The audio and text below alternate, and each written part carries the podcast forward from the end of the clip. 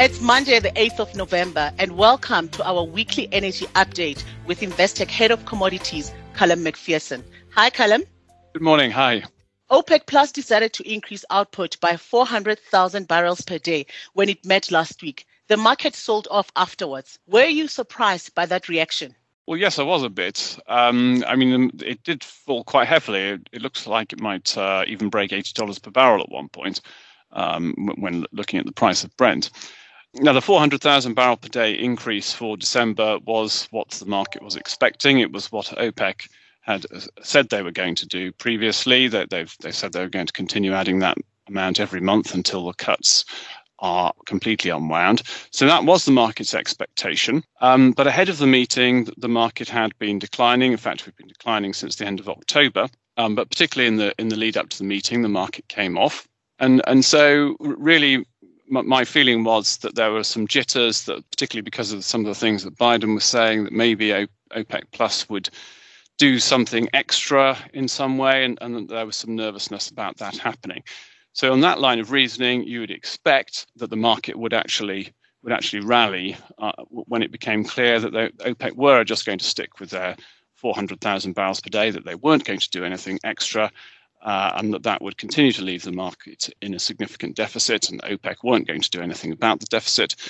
So it was a surprise, in which case that when it became clear that they weren't going to add any more, that the market actually sold off rather than rallied. And why do you think the market reacted this way? Well, there has been a lot of talk about the US potentially releasing some of its um, strategic reserves, and maybe this led to some nervousness that explained the, the softness in, in the prices.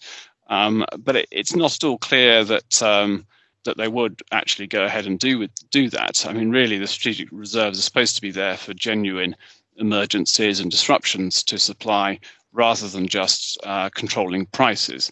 And of course, when you start to use something like that for controlling prices, the expectation is that you'll continue to go on doing so. Uh, anyway, the fact is the market's higher this morning. Um, Brent's over $83 per barrel again, and uh, I think perhaps the that the market is starting to feel that actually the US isn't going to do anything to, to, to react to this. I mean, after all, it, it does seem a little bit odd that the US, as the world's largest oil producer and is still producing less oil than it did before the pandemic, is complaining that OPEC Plus are not producing enough oil. And looking ahead, where do you think the market may go from here? Well, as I say, the market is is already uh, higher. Um, it was interesting to see that that the uh, Saudis have published their monthly selling prices, their official selling prices, which is the they've announced the spread at which they will sell uh, crude in in December. Uh, relative to the benchmarks for particular regions, and it, all, all all the regions they sell to, they have increased that spread, particularly sharp increase in Europe. Interestingly, so that suggests that Saudi Aramco is, is very confident about demand, which is consistent with what we were saying about the deficit in the market. So the market fundamentally is in a strong place. Um, we have had a downtrend since the start of October when we came within four cents of hitting the 2018 high, but we're up towards the the top end of that downtrend. So I think there's certainly a possibility that the market could break higher still um, to, to, break out of this downtrend, and then perhaps we could retest the the highs around 86 that we saw at the end of October. Turning to European gas markets, there had been an expectation that more Russian gas would start to flow into Europe this month. How have things been progressing so far? Well, not very well.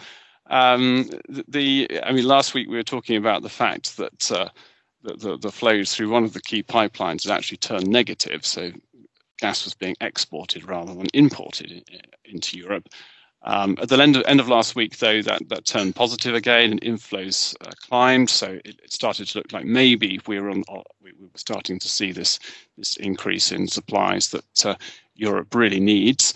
Um, but uh, um, that's now reverted. Uh, the the flows are negative again, and, and the market has been strong on the back of that. So still looks extremely uncertain. And obviously now we're getting into we're well into the heating season, and inventories are starting to draw down. So st- still a very concerning situation for the European gas market for, for the winter ahead.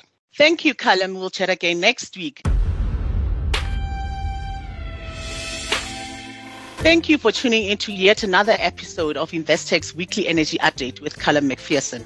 If you'd like to discuss any of the contents of the podcast, drop Callum an email on callum.mcpherson at investec.co.uk or visit investec.com forward slash commodities. Until next time, thank you.